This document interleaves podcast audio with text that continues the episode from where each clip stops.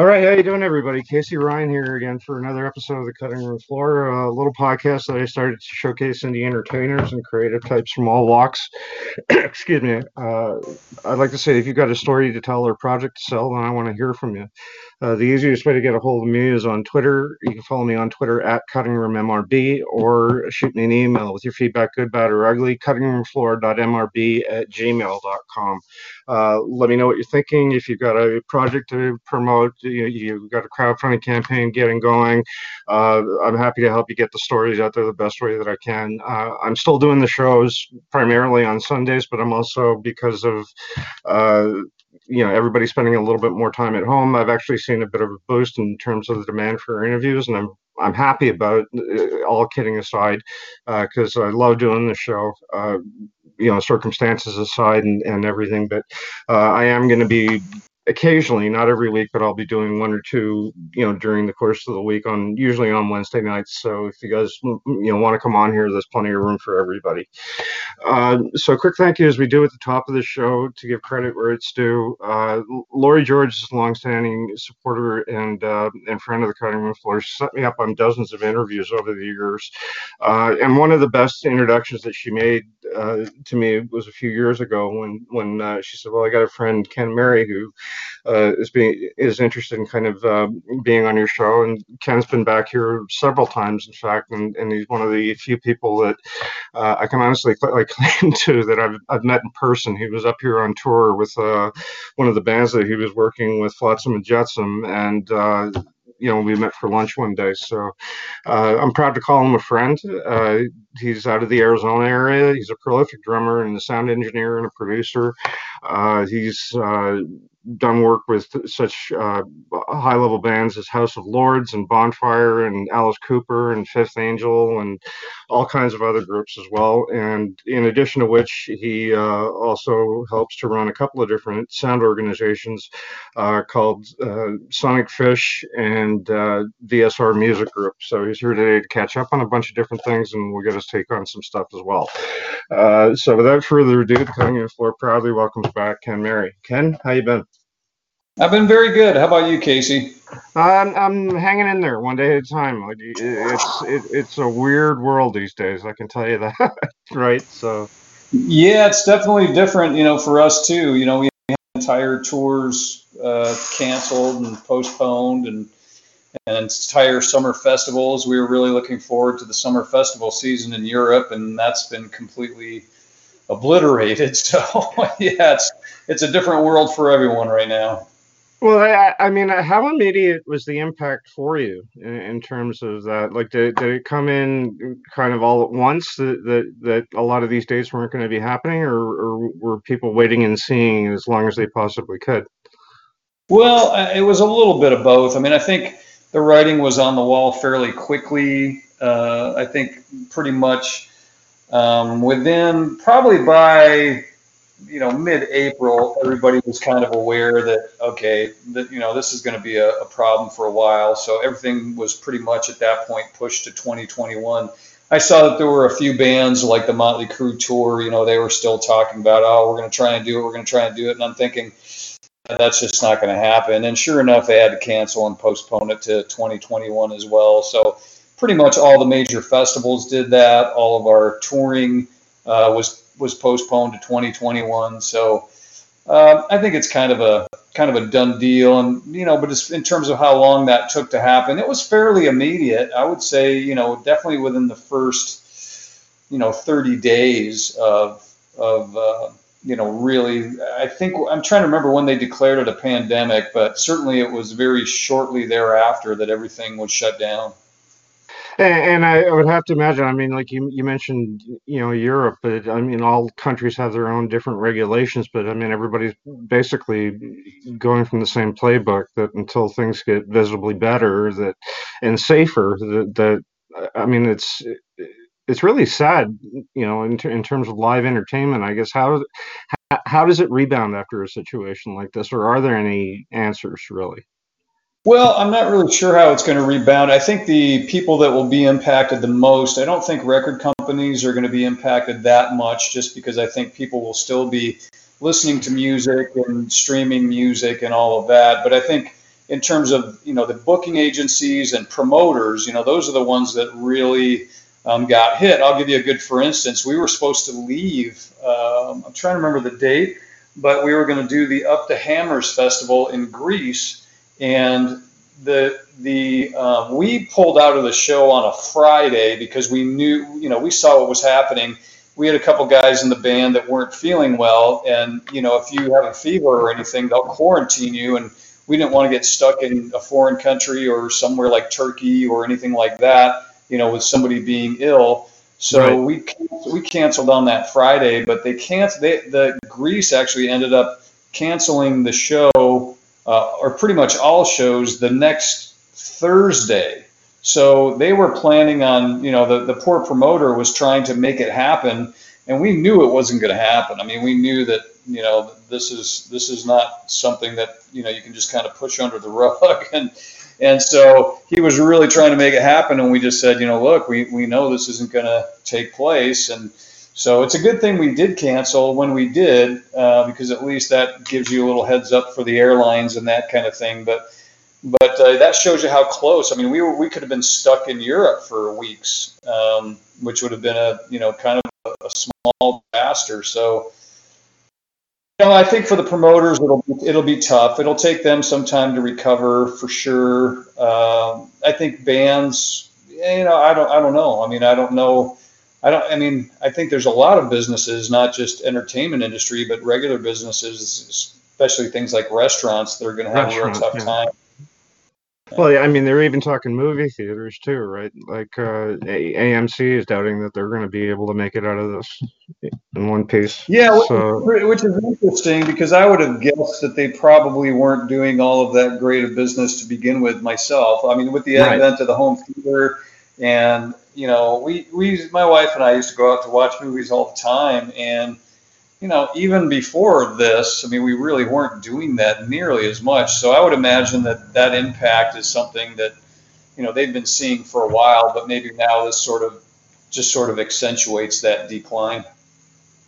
So last time I uh, I spoke with you, you, you, were actually, you know, in my corner of the world, uh, in, in, Montreal on tour with uh, with Flotsam and Jetsam, and I, I was just wondering, um, maybe if we can pick up the thread, you know, where that left off. I, I, guess how did the rest of the tour go, and and are you still working with the guys? And uh, I, I, understand that there's uh, there's kind of a new album in the works or something along those lines.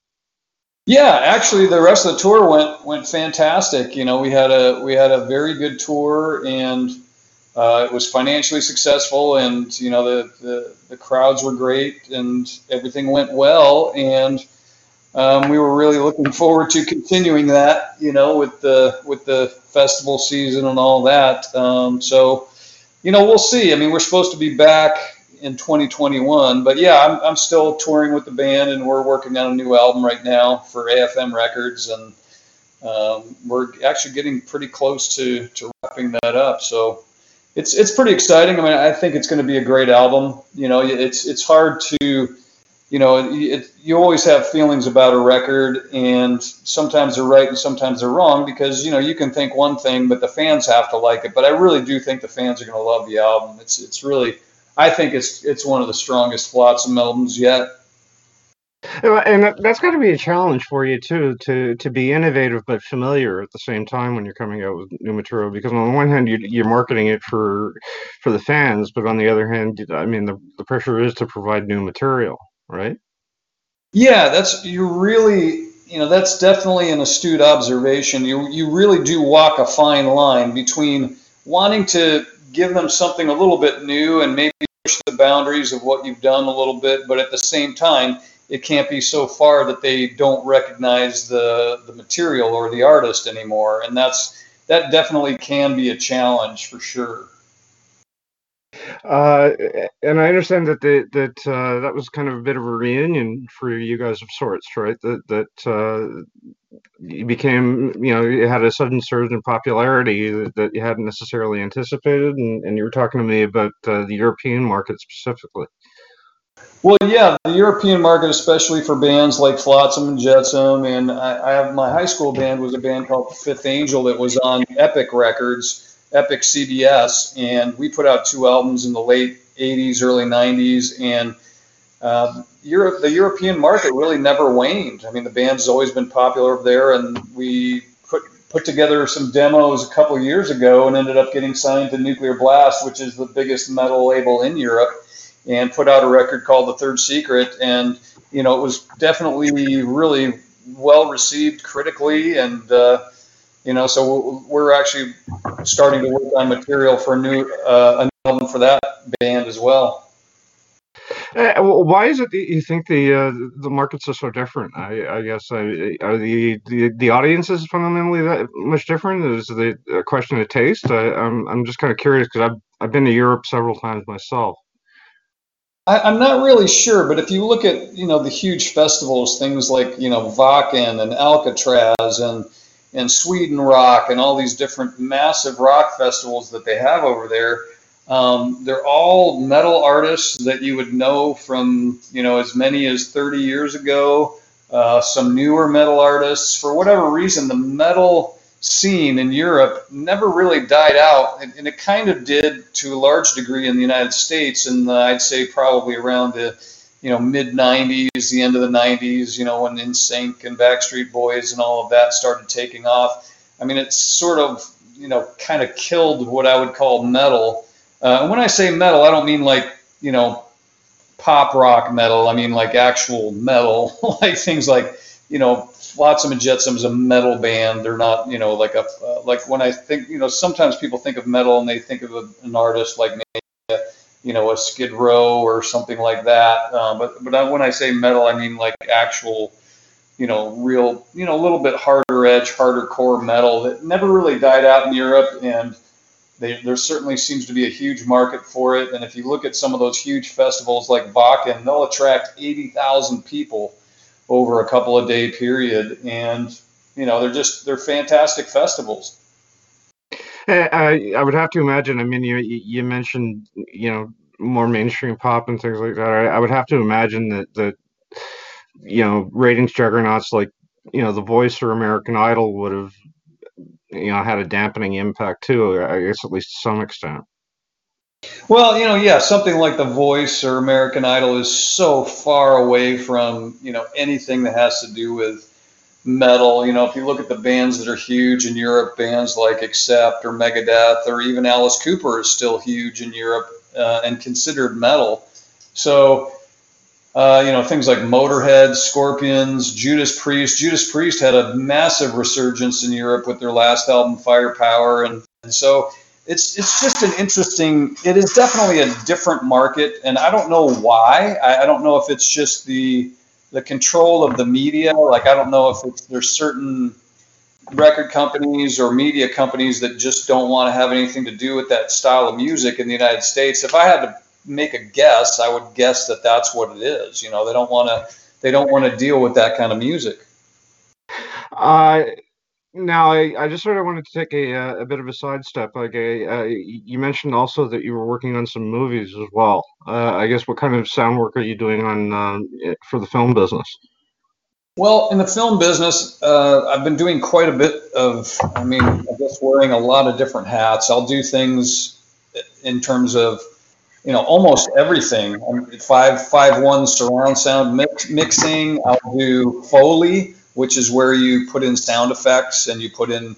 Um, for instance, we're working on an animated film where every sound in there, whether it's a door opening or somebody puts something down or a car starts or there's birds in the background, you have to put in every single sound effect. So um, that's called Foley and we've done that. I mean, I've done scoring for music movies as well, and, and that's another thing that we're working on uh, for the animated movie, where I'm actually doing some scoring and writing and for the actual soundtrack, which is really kind of fun, and, and it's it's a little bit of a it was a little bit of a stretch for me, but now I feel like I'm very comfortable with it. Uh, but it's something that um, definitely I would say developed some new skills so it's been a lot of fun. No, and that's not something that we we've talked about in the in the previous interviews. So I mean, I'll I'll, I'll go there a little bit, but but uh, sure. it, it, sounds like you're you're enjoying the composing angle of it, right? And that, that yeah, I really am because because it gets into instead of just writing, you know, like pop music or you're writing like a metal song or whatever, you're actually writing orchestration, and you can use a lot of the skills. I think one of my skills is coming up with very good melodies. And when you look at how like an orchestra is composed, it's a lot of a lot, you know the instruments in general they don't play chords they play single notes so right. whether you're you're working with the woodwinds or the strings um, it's it's very interesting because you're creating chords with the individual instruments um, but but when you're writing, you're really writing largely based on the melody, and that's something that for me has been really a strong point for my, you know over my writing career. That's something that I've had a real easy time with is melody, and that that really lends itself well um, to mo- movie scoring from from my experience. So it's been something right. that it's sort of a new skill, but I would say I was very well trained for it. To, uh, I guess is what I would what I what I would say, and uh, it's something that I'm really having a great time with. Uh, so, in terms of you know some of the music production work that you've done for for other people, I, I guess you, what are some of the things that you look for when you listen to a new recording for the first time? Well, for me, the audio fidelity, the quality of the audio is always kind of important, and I always think back to one of my favorite albums uh, over the last 20 years uh, was a band called The Killers. And uh, their first album, I'm trying to remember what the name of it was, but but it was all their demos. You know, it was basically their demos that turned into an album and sold millions of records. And I used to love that album, but the production was a little rough for me to actually listen to. So uh, I hate to say I'm like an audio snob to some degree, but but it really does kind of affect your impression of the album. So one of the first things I, you know, when I'm listening to a record, I'm always excited and interested in the actual production quality. You know, how does it sound? Do I, are the instruments pleasing? Do I like the mix? Like all of these things are really important. And sometimes even if I love the song, if the mix is horrible or there's some glaring error in the production, sometimes it's tough for me to get past that. So I, I listen to everything but I think I do probably listen maybe a little more than the average person does to things like sonic fidelity and and musicianship and, and that type of you know some of the technical components that go into music production. Well, yeah, I mean, at your level, you're, I mean, you're more than entitled to an opinion along that lines, right? Because you know what to look for. It's, it's uh, like anybody else, you know. I would equate that to a chef that that knows to look for certain flavors as opposed to others, right? And whether they balance properly or not. Well, it's kind of a blessing and a, a, little bit of a curse too. And I'll give you a, a funny example. One time I was in the tub and I was listening to an album, and my eyes were closed and I was probably half asleep sitting in the tub. My wife comes and she goes, "Oh, I love this song," and and I'm half asleep, and I, the first thing that came out of my mouth were vocals are too loud in the mix. So, so, so, so even though I'm half asleep in the bathtub, I'm analyzing the production and the mix of the of the album that I'm halfway, you know, comatose listening to. So. Uh, on one hand, it's it's a blessing. On the other hand, you know, you wish sometimes you could just turn it off. no, and I mean, I, I know what that's like too. I mean, you know, because I've I've watched so many movies, and you know, people walk out of there and go, "Geez, you know, that was great," and then I I say, "Yeah, but you know what? This character said this, and they didn't mean that," and and I I can shoot it to hell in a matter of about five minutes, and I, I like you, I can't turn it off. You know, you you just at some point you become hardwired to it. I think, right? Well, that's that's funny that you brought up movies because I, I I'm a little bit the same way with movies too, where we'll be watching something and the chase scene comes on, and I always joke with my wife. I always look at her and I go, "What is this kind of scene called again?" Because literally, like almost every single movie you watch has a chase scene at some point. So right. It's just funny, you know. It's it's like you, you can't help but notice the commonalities and like you said sometimes when things are wrong it's it's hard to overlook them uh, so I, I, guess who are some of the uh, the favorite discoveries that you've made recently i go you know what kinds of things are you listening to Well, I'd say you know some of the things I'm listening to, um, as far as for for enjoyment. If I'm going to be 100% honest, I, I haven't had much time to really listen to anything for enjoyment lately, just because we've been really heavily involved in the production of the movie as well as the Flotsam and Jetsam album and, and starting work on a Fifth Angel record. So my attention's really been focused on writing and um, I really haven't had time to really listen to much other than the music that I'm working on. When you're working on music, you know, seven or eight hours a day, you you tend to not listen to it for enjoyment. right, right. Uh, and uh, I I want to get in a mention too for the uh, for the other group that you're working with VSR because uh, I know this is something else that you're proud of. Sure. Well, you know, we we had uh, an interesting, you know, we, we have had that. That's kind of on the on the way out, I guess, in terms of sort of uh, what I would say we downsized substantially, just as a okay, All as right. a, for the market. Um, it's it's still active, of course, and uh, we still will be putting out product, but we have scaled back a little bit, and I think that's largely because you know, really for any label right now, it is very difficult. We, you know, we sort of cut our teeth and, and existed based on album sales. And nowadays, with streaming and Spotify and Pandora and YouTube, um, as you probably know, people do not tend to, to purchase music anymore. And streams just pay too small of an amount. Like the amount that you get paid for streams is so minuscule that it's really not even, you know, it's almost not worth talking about. But because of that, um, I think a lot of labels have had to kind of scale back their operations, not just us, but I think overall in the industry. But uh, yeah, that's kind of that's kind of something that's going on. I think everybody has to recognize that music is more or less free at this point. Um, certainly, the artists have to recognize that. The labels have to recognize that. And that's, you know, I think people do realize that, and that's why you see so many people touring. So, um, speaking of that, this virus, you know, the COVID 19 really is, is going to hurt, I think, well, you know, the industry in a, in a maybe more severe way than other industries just because the, the record industry itself was already not super profitable. And now you, you put on top of that live performance, you know, being completely wiped out for you know, who knows? I mean, maybe as many as you know, nine months to a year. We don't know. I mean, we'll see. We have things scheduled in January and we'll of 2021, but we'll see if you know everything's opened up enough to the point where you can go out and perform in front of thousands of people and not have any risk. Well, and you know, to extrapolate on your point, it kind of flows downstream a little bit too, in the sense that it also affects merchandising, right?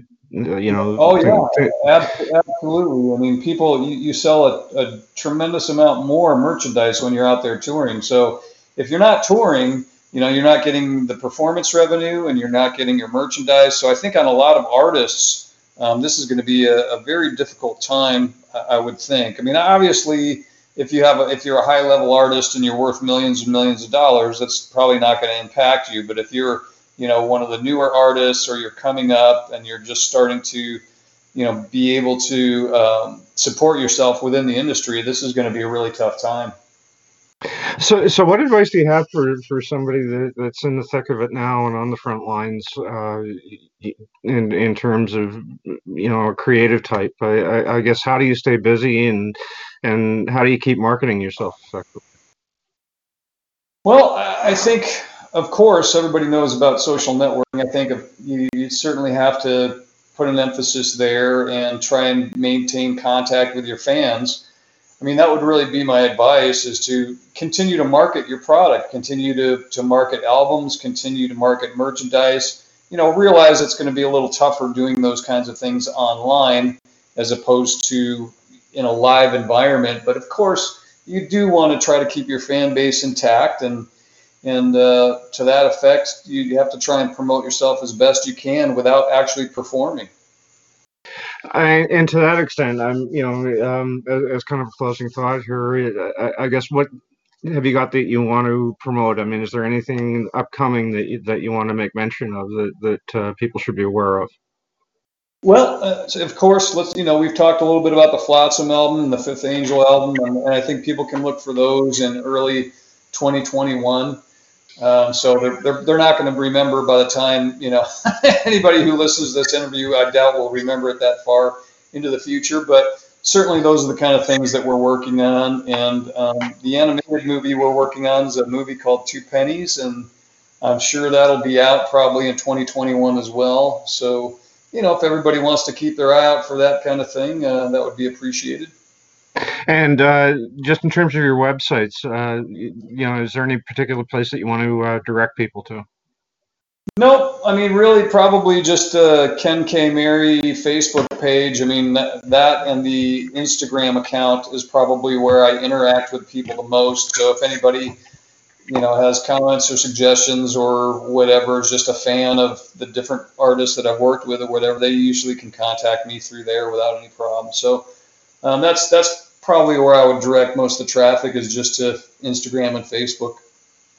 Well, Ken, what can I tell you? It's been great fun catching up with you, and uh, you know it's always great to have you on here. And and uh, it's been a long time, and you know I'm glad that we were able to make it work. And if there's anything I can do to help you, I want you to let me know. All right. Well, thanks so much, Casey. It's always great speaking with you as well, and uh, look forward to seeing you again soon. Uh, great. So that's, that's uh, we've been talking with Ken Mary uh, about various projects that he's been working on. I'm going to be posting links for those as well. Uh, I'm going to be back next Sunday, uh, roughly the same time. I've got uh, a couple of actors from the film Who Wants Dessert that's being produced by another friend of mine, Calvin Vanderbeek. So we're going to be doing that next week. So again, a lot more great cutting room floor on the way. So again, with a thank you to Laurie George and my guest today, Ken Mary and Melissa Casey Ryan the cutting room floor. We'll talk to you next week. Stay safe. Cut, print, wrap, and I am done.